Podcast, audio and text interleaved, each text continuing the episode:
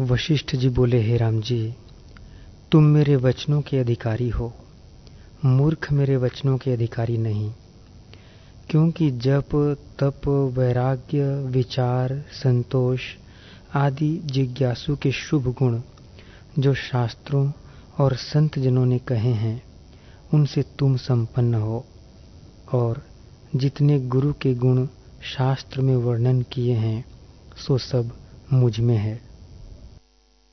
और जितने गुरु के गुण शास्त्र में वर्णन किए हैं, सो सब मुझमें है। जैसे रत्न से समुद्र संपन्न है, वैसे ही गुणों से मैं संपन्न हूँ।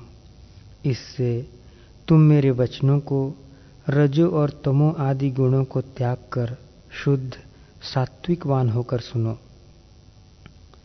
जैसे चंद्रमा के उदय होने से चंद्रकांतमणि द्रवीभूत होती है और उसमें से अमृत निकलता है, पर पत्थर की शिला में से नहीं निकलता।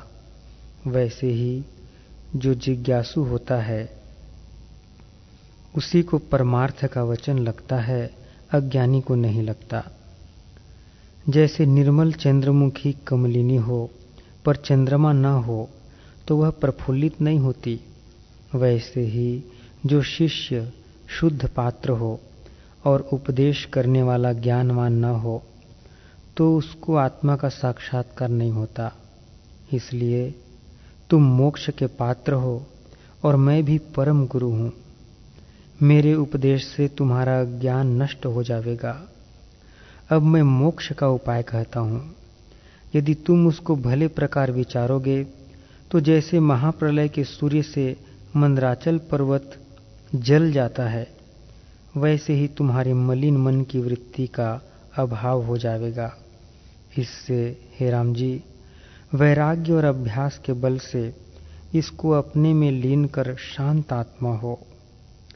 तुमने बाल्य अवस्था में अभ्यास कर रखा है। इससे मन को उपशम करके आत्मपद को प्राप्त हो गए हे राम जी जिन्होंने सत्संग और सत शास्त्रों द्वारा आत्मपद पाया है, सो सुखी हुए हैं। फिर उनको दुख नहीं लगा, क्योंकि दुख देहाभिमान से होता है। सो देह का अभिमान तो तुमने त्याग ही दिया है। जिसने देह का अभिमान त्याग दिया है और देह को आत्मा से फिर ग्रहण नहीं करता, सो सुखी रहता है। जिसने आत्मिक बल द्वारा, विचार द्वारा आत्मपद प्राप्त किया है, वह अकृत्रिम आनंद से सदा पूर्ण है और सब जगत उसको आनंद रूप भासता है। जो असम्यक दर्शी हैं, उनको जगत अनर्थ रूप भासता है।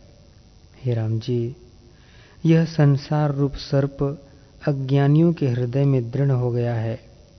वह योग रूपी गारोणी मंत्र करके नष्ट हो जाता है, अन्यथा नहीं नष्ट होता। सर्प के विष से एक जन्म में मरता है और संसरण रूपी विष से अनेक जन्म पाकर मरता चला जाता है।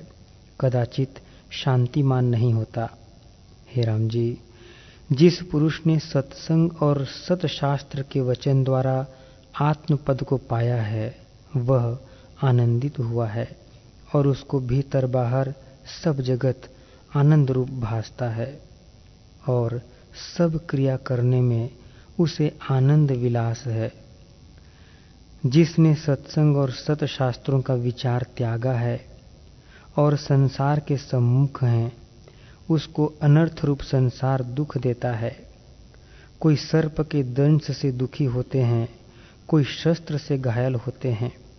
कितने अग्नि में पड़े की नाई जलते हैं, कितने रस्सी के साथ बंधे होते हैं और कितने अंधकूप में गिर के कष्ट पाते हैं। हे राम जी, जिन पुरुषों ने सत्संग और सत शास्त्रों द्वारा आत्मपद को नहीं पाया, उनको नरक रूपी अग्नि में जलना, चक्की में पीसा जाना, पाषाण की वर्षा से चूर्ण होना, कोल्हू में पेरा जाना और शस्त्र से काटा जाना इत्यादि जो बड़े बड़े कष्ट हैं, प्राप्त होते हैं। हे राम जी, ऐसा दुख कोई नहीं।